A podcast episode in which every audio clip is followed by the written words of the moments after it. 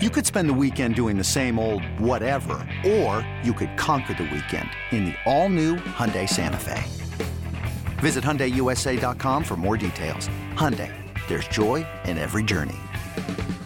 This episode is brought to you by Progressive Insurance. Whether you love true crime or comedy, celebrity interviews or news, you call the shots on what's in your podcast queue. And guess what?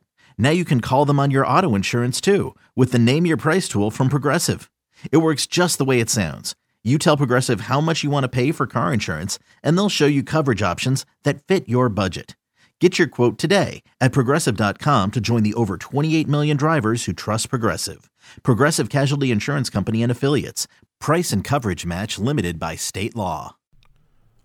What's going on, everybody? Welcome to the Upper Hand Fantasy Podcast. This is Faraz Siddiqui here once again with Zach Rizzuto. Hope you guys were able to listen to our episode that came out on this past Wednesday. Uh, we were talking about a bunch of guys that we disagreed on, a bunch of guys that we were torn on. Uh, but this episode, we are going to talk about you guys and all the questions that you guys had. Uh, we try to you know choose as many as we could uh, to try to answer in this podcast. So these are questions that a lot of fantasy managers are going to have, you know, going into this season, going into the draft process. So I'm sure uh, these type of questions are going to help a lot of people. Uh, but let's get started. Zach, What's up, dude? No, not much. I think we're ready to get started. Rapid recap. We got some news on Deshaun Watson, which is pretty interesting, we're going to figure out what that means. Um, according to a tweet by Tony Rizzo of ESPN, reliable sources have indicated that as things stand right now, Deshaun Watson is looking at just a four to six week suspension in 2022. So if Deshaun Watson only misses that many games in 2022, where do you see his value settling? I mean, if if his official suspension ends up being only four to six games, I think you know his ADP would be worth you know being around the ninth or tenth round, right? Like I I hate having quarterbacks sit around on my bench for that long in one quarterback leagues. I obviously in two quarterback leagues, you know things change drastically. You I would love to have Deshaun Watson, uh, you know, on my team even if he's on my bench. Um, but you know, there's a chance that you know, you draft a guy like, uh, and we're going back to one QB here, but like, if there's a chance you draft a guy like Trey Lance around there, right, and he ends up outperforming Watson, right? Uh, you know, you didn't have to waste a bench spot. There's a chance he doesn't do that much better than guys like Russell Wilson or even Matthew Stafford, you know, who's probably going to end up going after Deshaun Watson if this, you know, news holds true that he's only suspended for four to six games. So, you know, he's an elite quarterback. But I, would rather just draft a quarterback who I know I can start every week around that price instead of having to hold on to him, right? If he's going to if he's going later than that, sure, I get it. You can you can pair him with another you know late round quarterback to, to hold yourself down. Uh, but if I had to guess, like I don't think he's going to be on a lot of my teams uh, unless he's going pretty late, like you know 12th, 13th round, something like that. Um, but yeah, I mean, it would definitely change how I feel about guys like Amari Cooper and Nick Chubb. Like, right, like like those guys move up, especially Amari. Amari right now, you know, he dropped a ton. Right, he's going off the board as the wide receiver 31 in the sixth round. Um, so he'd have to move up to like the three, maybe the three four turn or so, something like that, uh, around like the wide receiver 18 ish at least. You know, um, how are you feeling about Deshaun? If he was a four, if he was truly out, you know, officially and they announced it four to six weeks. How would you handle that situation? So if he only misses four to six weeks, I, I'm in your boat. I think a lot of other players would gain a lot more value. I think more than him because he's going to be missing those games anyway. I agree. I think that Deshaun Watson is best utilized in a two QB if you play two QB or super flex as just a you know upside shot. You could take him later, even if he is suspended, even if his ADP does move up you'll be able to take a shot on him and get some value out of him once he does start. I think he's going to be closer to what he was the last time we saw him on the field. I don't think there's much to worry about with him as far as talent goes. With Amari Cooper, I agree that he moves up, but I think that if he comes back, Deshaun Watson plays this season, that actually unlocks like David Njoku as a reasonable tight mm-hmm. end. I think his ADP is going to skyrocket a little bit because, um, you know, his QB situation right now is Jacoby Brissett, and he's a great talent. He just got signed to a big deal. They obviously want to use him in the passing game. So I think he would be one of my biggest winners, even I'd say after Amari Cooper. But David Njoku is a guy okay. I'd be looking out for. And then even guys like Donovan Peoples Jones, as a wide receiver too, kind of playing a Jarvis Landry role to um, Amari Cooper's Odell Beckham, if that makes sense. That was a little while ago. I mean, obviously, both of those receivers are now off the team. But if you want to look for reviving that kind of duo in the passing game, I think those are the guys to do it. So even if, if Deshaun Watson comes back, I think that other players stand to benefit more. But Deshaun Watson himself will still be a good pick. But I, I wouldn't roll with him as my QB1 just yet because I wouldn't want to weather a storm. That could be four to six weeks, and we don't know. It could be longer. This is just a report. But I'm with you. I think that other players will benefit a lot from him only getting four to six weeks, which is a lot less than what I was anticipating in reality. No, for sure. I think I think it's a great point with, with, with David Njoku, um, who's going to get potentially a full rap participation for the first time in a long time, right? I don't think he's ever had it his entire career. This will be the first time, and he got the deal. So, you know, I think they have confidence in him, and I'm hoping that he does get that that opportunity. And if Deshaun Watson's there, it, listen, he could be that number two, number two, pretty much like wide receiver behind Amari Cooper. So, so I do like that. Um, all right, yeah, awesome. So uh, if that was it for the rapid recap, let's get right into it, man. Bunch of you guys, uh, thank you for for for um, a- answering that story that I had on Instagram, asking you guys to to, to put up some questions for us. Um, and Zach was able to kind of pluck some out that he thinks that could help a lot of people. So, so, so uh, without further ado, let's, let's go for it, Zach. Right. So our first question comes from Duke Silver twenty five, who's asking who would you rather have in full PPR formats, Breece Hall or Travis Etienne? So for me, like I, I think this is like really close. Um, I, I literally have them back to back in my rankings at RB sixteen and RB seventeen. So we got Travis Etienne uh, going off the board also as the RB sixteen on underdog, and Breece Hall he's going off the board as the RB nineteen, about ten spots uh, apart. Um, so Etienne's around the two three turn, and Hall a little later around the mid fourth, right? So, you know, if you're talking about like who might be the better value, may, you know, maybe at this point you, you might want to say like, okay, maybe Breece Hall is the better value, but it all depends like where you're picking, right? The most likely you're not going to be able to get both of these guys. Ten picks apart, you know, you, you're eight like someone has to fall, right, in order for you to grab them, or you have to reach on one of them, right? Um, but like, why don't we? Why don't we? So Etienne's price, if you look at it, it moved up a lot over the past two months or so. His ADP was close to the fifth round in the middle of May. Uh, and I guess it took guys like me to like pump up his ADP, but like it went up two full rounds. I loved him at that price, and and this price, like at the two three turn, like I'm not sure if he has that risk baked into the ADP ADP anymore, right? Um, but I, but how about this? I think this will help people. Why don't we go through, you know, what factors we should be looking at when comparing, you know, two running backs this close. All right. So both offenses are likely to suck potentially, right? But which one is going to suck less, right? My assumption is that the Jets offense will be better than Jacksonville's, right? So plus one for Breece Hall there, right? Who's a better pass catcher? Both are good, but Travis Etienne has a chance to be elite in that department. And no one has a chance of being on the field catching passes over him on the Jaguars, you know, out of the backfield, right? He legit has a shot at like 65 catches this year, you know, potentially 80, you know, or more on a team that doesn't have any like must target wide receivers, right? There's no alpha wide receiver there who's going to be getting like 150, 160 targets, right? Now, I don't think Breece Hall has a shot at 65 catches, even though he's capable. Uh, but on top of that, yeah, Michael Carter, you know, he's going to be involved in some capacity in the receiving game too, right? So, right there, plus one for Travis Etienne, right? And then you look at talent. Who's the better talent? Uh, in terms of you know who the better prospect is, it's pretty close. Like Etienne, I think edges out Hall a little bit, you know, especially in the receiving game. But he's also a very underrated runner as well. But then you look at Hall's athletic profile, right? And his production profile, it's up there too, like historically, you know, over the last 10 years, 15 years. So, you know, I think we have to call this one a wash.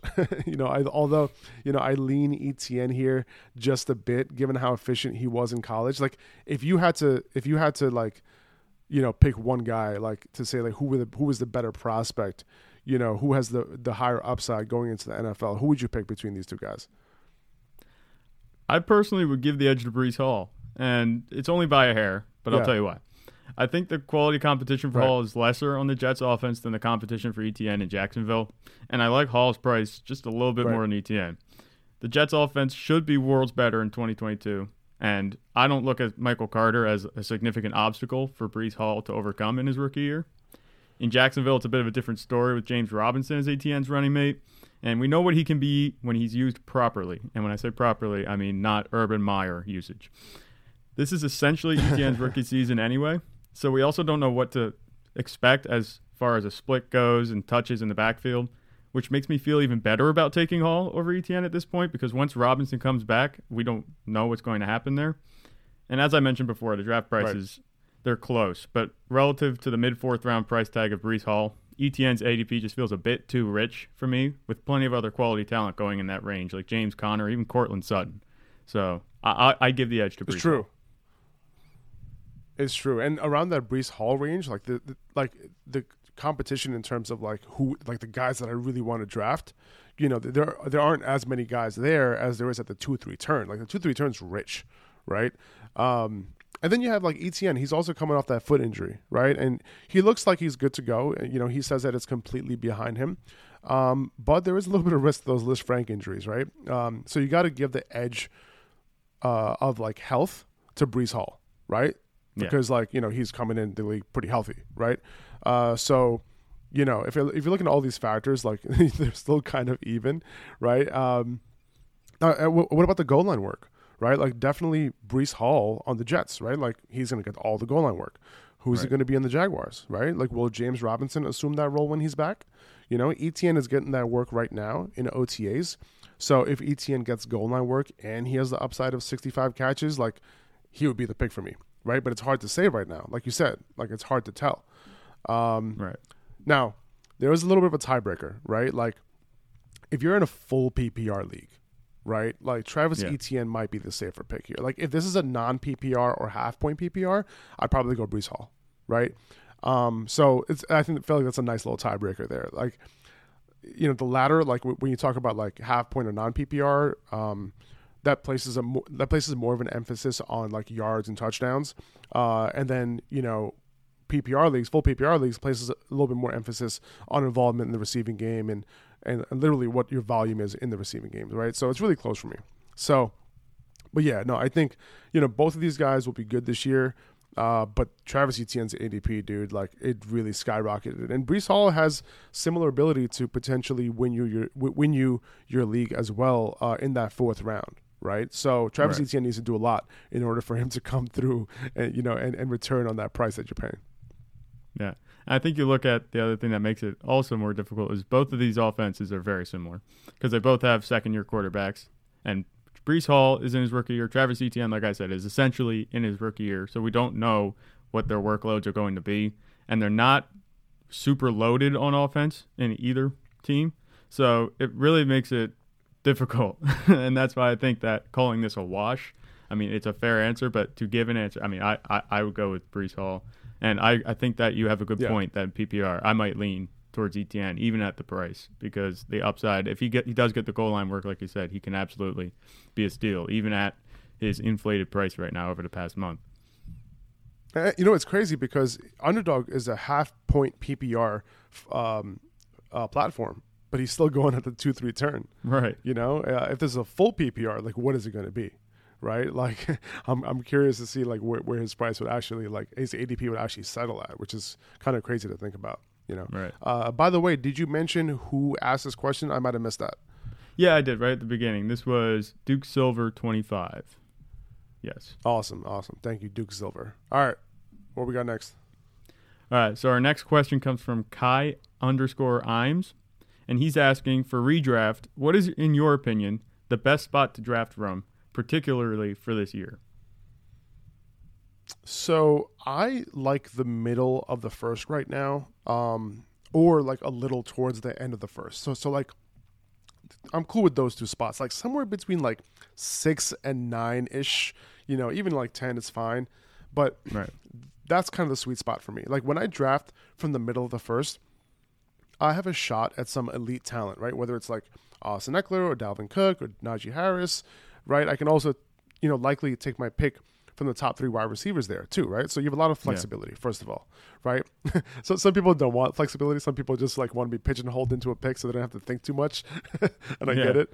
Um, but but also when you move into the middle of the second, right? If You have a shot to grab Aaron Jones, right? You have a shot to grab Saquon, right? Uh, if you picked a little later and you're earlier on the turn, you have a shot at, a shot at guys like D'Andre Swift, CeeDee Lamb, right? Um, and then when you move into the third, you have a shot on guys like Michael Pittman, right? James Conner at that two three turn, Kamara, Kamara even because he he's dropping because of that potential suspension, uh, and then you know if you want to grab a guy like Travis Etienne, right? Ho- hopefully you can get him if he falls a little bit, but you know, and then you have a shot of Sutton falling to you in, in, in the fourth, right? Uh, if you have right. a pl- yeah. so if you have a pick closer to like if you have a pick closer to like ninth overall, right? You're going to be close to that that that early four, uh, early fourth round pick, and you have a chance to have Sutton there too. So like, I found that the players that I want uh, end up falling in my lap, you know, and that happens more when I'm picking between like six and nine, you know. Yeah. Um, and, and just keep in mind like the closer you pick to the one two turn, like the closer you pick to the end of the first round, the higher chances you have at having like two elite fantasy players, right? It's pretty simple, yeah. right? Just got to hit on that third and fourth round pick, and and, and usually you're Gucci. Um, one other point I want to make too is that when you're picking like closer to like the middle, you know, ish of of the round, you can really use tiers to your advantage also because, um, you know, if there are certain guys that you're like, all right, well, the chances that you know, I have a bunch of running backs here that are in the same tier for me, so and this one wide receiver is sticking out you know, out of the rest of these wide receivers on the board. I'm going to go ahead and take that wide receiver because there's a decent chance that one of those running backs or or whatever position that you're looking at can potentially fall to you, right? But if you're picking at right. the turn, you kind of have to like reach a little bit, right? And and you're gonna have to like just to get your guys. There's nothing wrong with that, but you have to hit, right? I think you have a little bit more flexibility when you're picking in the middle because you have a higher chance of guys who are going to pan out drop to you rather than you having to hand select your guys at the turn. Does that make sense? Yeah, definitely. Uh, for me, did, did, you have a preference also? Yeah, so I, I, I like the late round. I think that between eight and eleven, if you're in a twelve team league, that kind of thing, that's where I'd like to be because personally, there's never been a more perfect time than now to throw out the conventional wisdom and take zero RB in, in your draft this season. I'm looking at the field of running backs and actually finding a lot that I like outside the first three rounds. It, guys like Ezekiel Elliott, yeah. you know, Cam Akers, Breece Hall, David Montgomery, and like even Elijah Mitchell as price. I don't really mind depending on how the beginning of my draft goes. But I think if you can batten down well, the hatches price, on your team. Sorry, go ahead. I think you're right about that, though. I'm sorry to interrupt you, but Elijah Mitchell, though, like you know, I, a lot of people have been talking about this, like with me too. It's like I've been out on Elijah Mitchell, right? But like his right, price yeah. keeps dropping and dropping and dropping, and at that point, it's like, dude, like why not? Like, like, like, like draft him. You know what I mean? Yeah, every, add to your running back depth. Yeah, every player can be a value at the right price. So if he's there, I mean, I'm I'm not avoiding him. And I think if you can really just take no. two bulletproof receivers, like I'm looking at, like maybe you'll have your pick. Maybe you, if there's one of the elite re- receivers, the top three consensus, which is Cooper Kupp, Justin Jefferson, and Ja'Marr Chase. If you could get one of them with your first round pick late, turn around, take CeeDee Lamb, and then go after these guys like Cam mm-hmm. Akers and Breece Hall, two guys with good upside that are actually going in third and fourth round, mm-hmm. I think that you'd be in a really good spot. I don't think you could really go wrong with that. And I'm usually a guy that's RB first, RB heavy, you know, rely on the running back and just make your money there. But I'm just looking at the running backs that are available and the price that they, that you can get most of them at. I don't think it's ever been this deep or you've had this many options or at least quality options that I think in recent years. Like this is a deep RB class, even though not much has changed. Just guys are floating down lower than they should be. I think like Ezekiel, like James Conner, like Cam Akers. I think Cam Akers. I, am I said, I flipped the script on him. I was not a big fan of him going in the offseason, and now I am. And like I said, I have a post coming out on him soon. So you'll hear more about that later. But I think that picking late in the first round is really my ideal spot. I, I think that guys like Cam Akers, I think guys like uh, Breece Hall, I have a feeling their prices are going to, as the summer goes along, I, I feel like their prices are going to start moving up because right. people are going to start warm, start warming up to those guys. Unfortunately, yeah. Like that's why like if you're if you're if you're a sharp if you listen to this podcast, right, I would advocate to draft now. yeah. so you can take like these advantage guys. of these prices. Listen, at the end of the day, like I, I understand the argument about like, oh, what what what if an injury happens, right? The chances that an injury happens to the player that you drafted is pretty low. And when it happens, it sucks, right? When the, when those preseason injuries happen, it sucks. But the chances that you know you're gonna you're gonna hit on like some serious values in drafts at this time, middle of July, opposed to like end of end of August, it's night and day. The type of values that you're able to get. You know, I, I sometimes like I'm stuck on a player in July who's going in like the seventh round, and then you know all of a sudden I find myself drafting him in the fourth in, at the end of August because I was so stuck on that player and I didn't want to lose out on that player. You know, and it's like it's terrible strategy. it's so bad. But you kind know, of circle like, back yeah, it- to is what you've said, what you've put out. Like you circle back to what you've said about drafting other people's handcuffs. If you're drafting now, your handcuff, the guy you drafted as a handcuff, could become the RB one in the blink of an eye. If you draft now, and I'm not saying that we advocate for drafting now, but like you're saying, those guys that you draft as handcuffs can turn around value really quick, depending on how people stay healthy, how players you know perform even in camp, that kind of thing. So, I think that's also something to keep in mind if you draft now. Very true. Very true. All right. What's the next question? All right, so our next question comes from Tanner K32, and he's asking Dalvin Cook or Najee Harris this year. He thinks that's who he can get at pick five for PPR. Okay. So we already went over like the criteria of what we're looking for in a running back earlier, right? With Etienne and, and Breece Hall.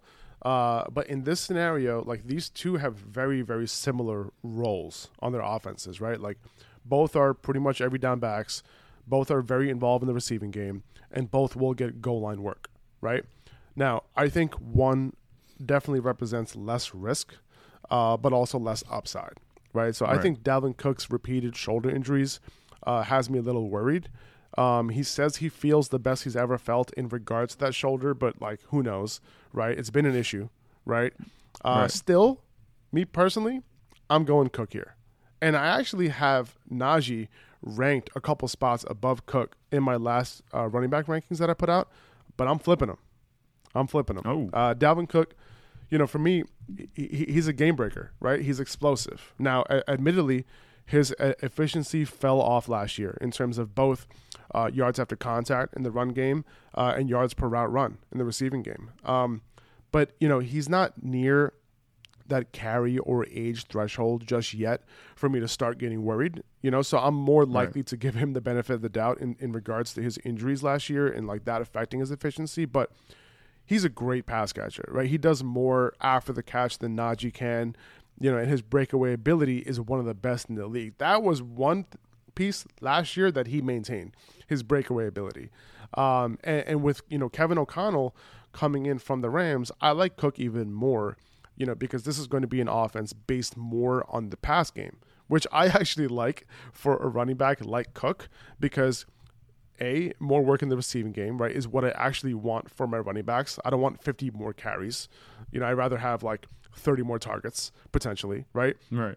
Remember, like we, we, we we're gonna probably talk about this every single episode. Remember, you know, a target is worth almost three times a carry uh, in Yes. PPR leagues, right, and a little a little less than two times a carry in half PPR leagues. So, uh, and then and then B, more 11 personnel, right? Meaning defenses will play nickel as their base defense against them, meaning like no stacked boxes, right?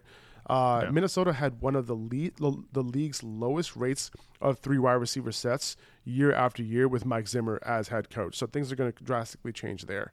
Um, you know, and then when you consider the better offense, like who is better offense? Like it's Dalvin Cook, right? Like I'm expecting more touchdowns on his end. I think a positive regression is due on his side. He had a ton of goal line carries last year, didn't get a lot of touchdowns on those goal line carries. So I think that that that reverses a little bit.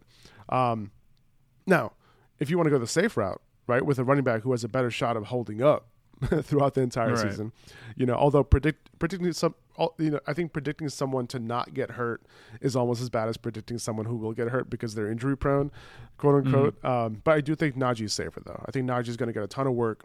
You know, the offense will likely be based around him. 350 plus touches incoming for Najee, pretty easily. We, we, Yeah. Wouldn't you say like that's the name of the game right there? Like he's going to come through. So if you want a safe RB one, I think it's Najee. If you want the upside of someone who has a chance of being overall RB one this year, winning a league because of him, I think it's Cook.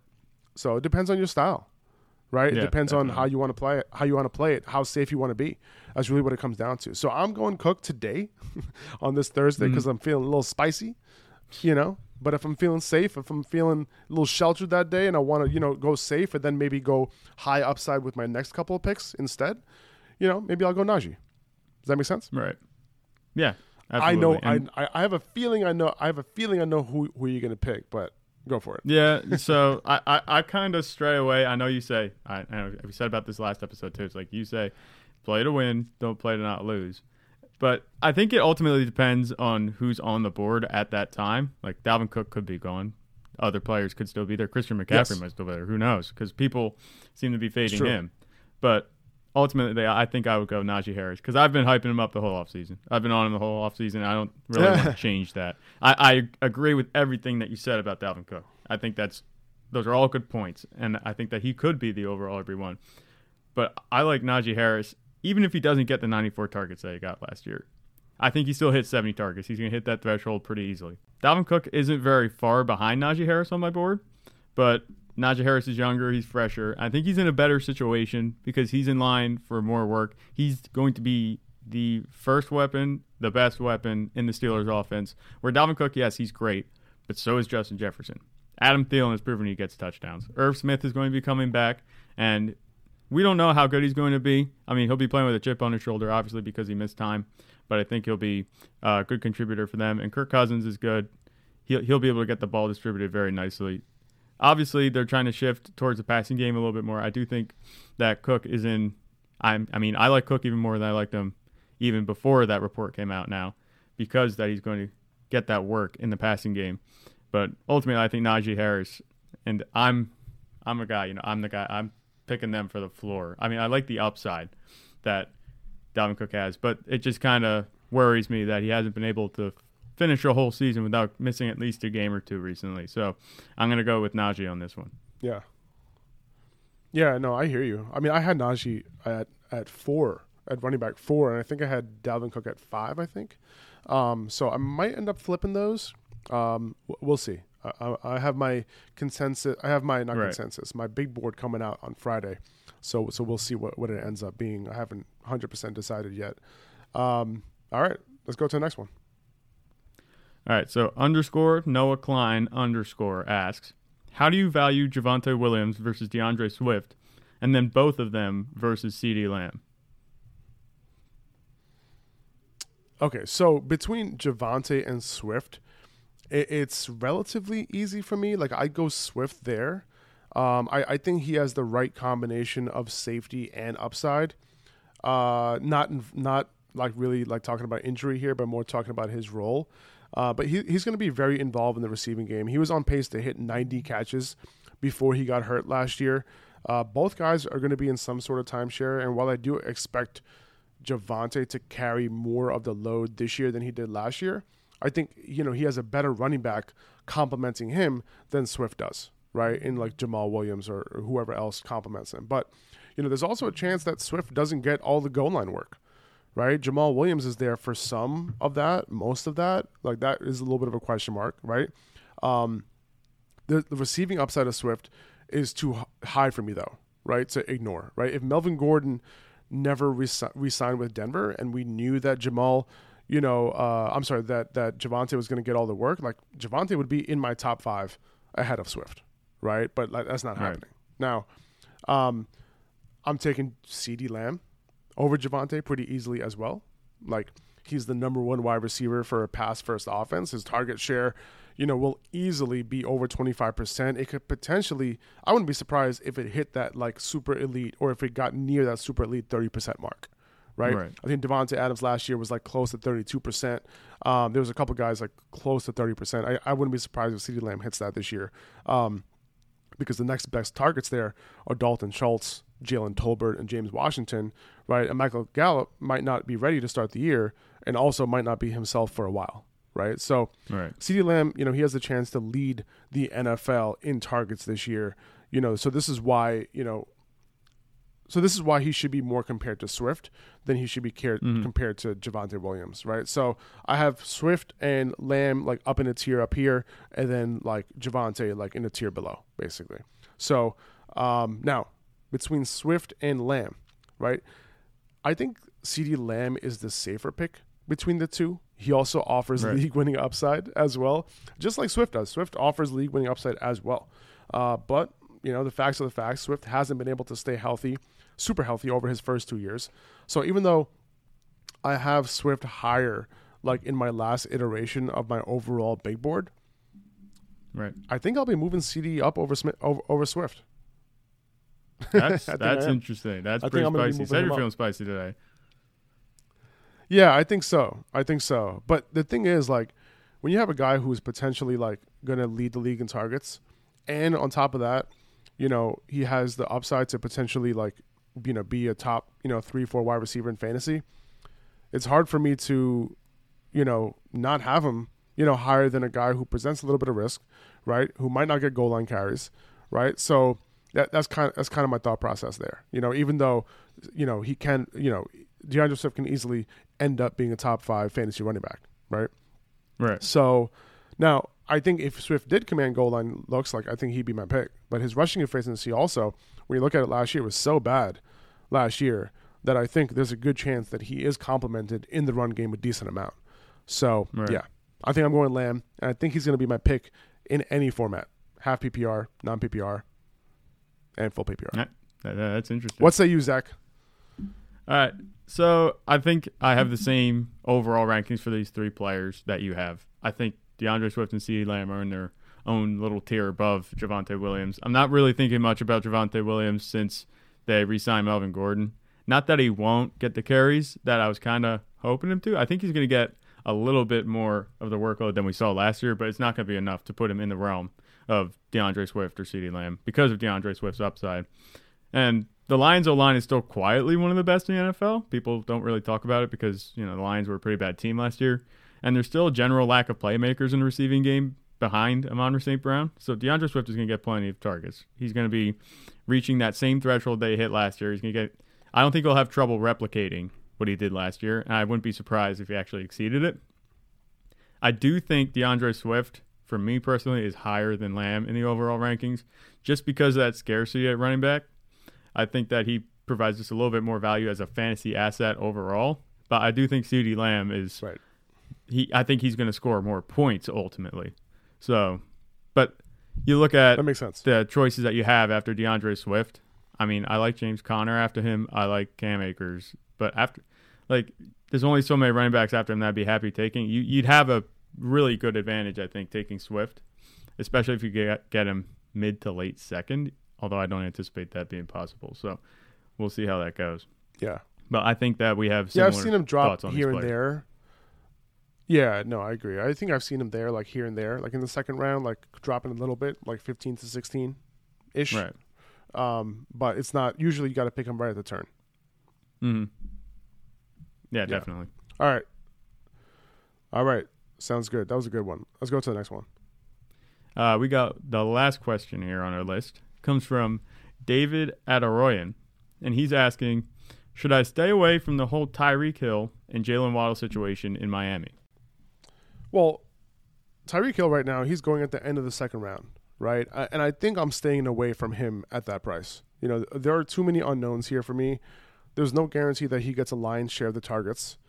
Jaylen Waddle had a damn good rookie season, right? And he's going to command Yeah. targets also. Very good rookie. season. So, yeah, and you know he built that rapport with Tua in a big way too, right? So like, you know he's going to be running a lot more of those short to intermediate routes. I think at cost, I think I'd rather have Waddle, you know, who's going at the very top of the fourth round as the wide receiver 18. I kind of have him around there in my ranks as well.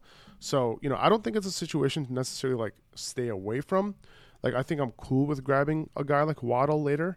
Um, but you know one thing to think about is you know will this be a more run first offense like they were in San Francisco, you know, with Mike McDaniel over there, him coming over, you know, with him being their run game coordinator, you know, with that outside zone run scheme, like San Francisco, you know, has some good playmakers in the receiving game, right? They had Deebo, they had Brandon Aiyuk, they had George Kittle, right? But like they're still like run heavy, right? Right. Like they didn't even have any like superstars in the backfield that they had to get the ball to, right? It was just Elijah Mitchell.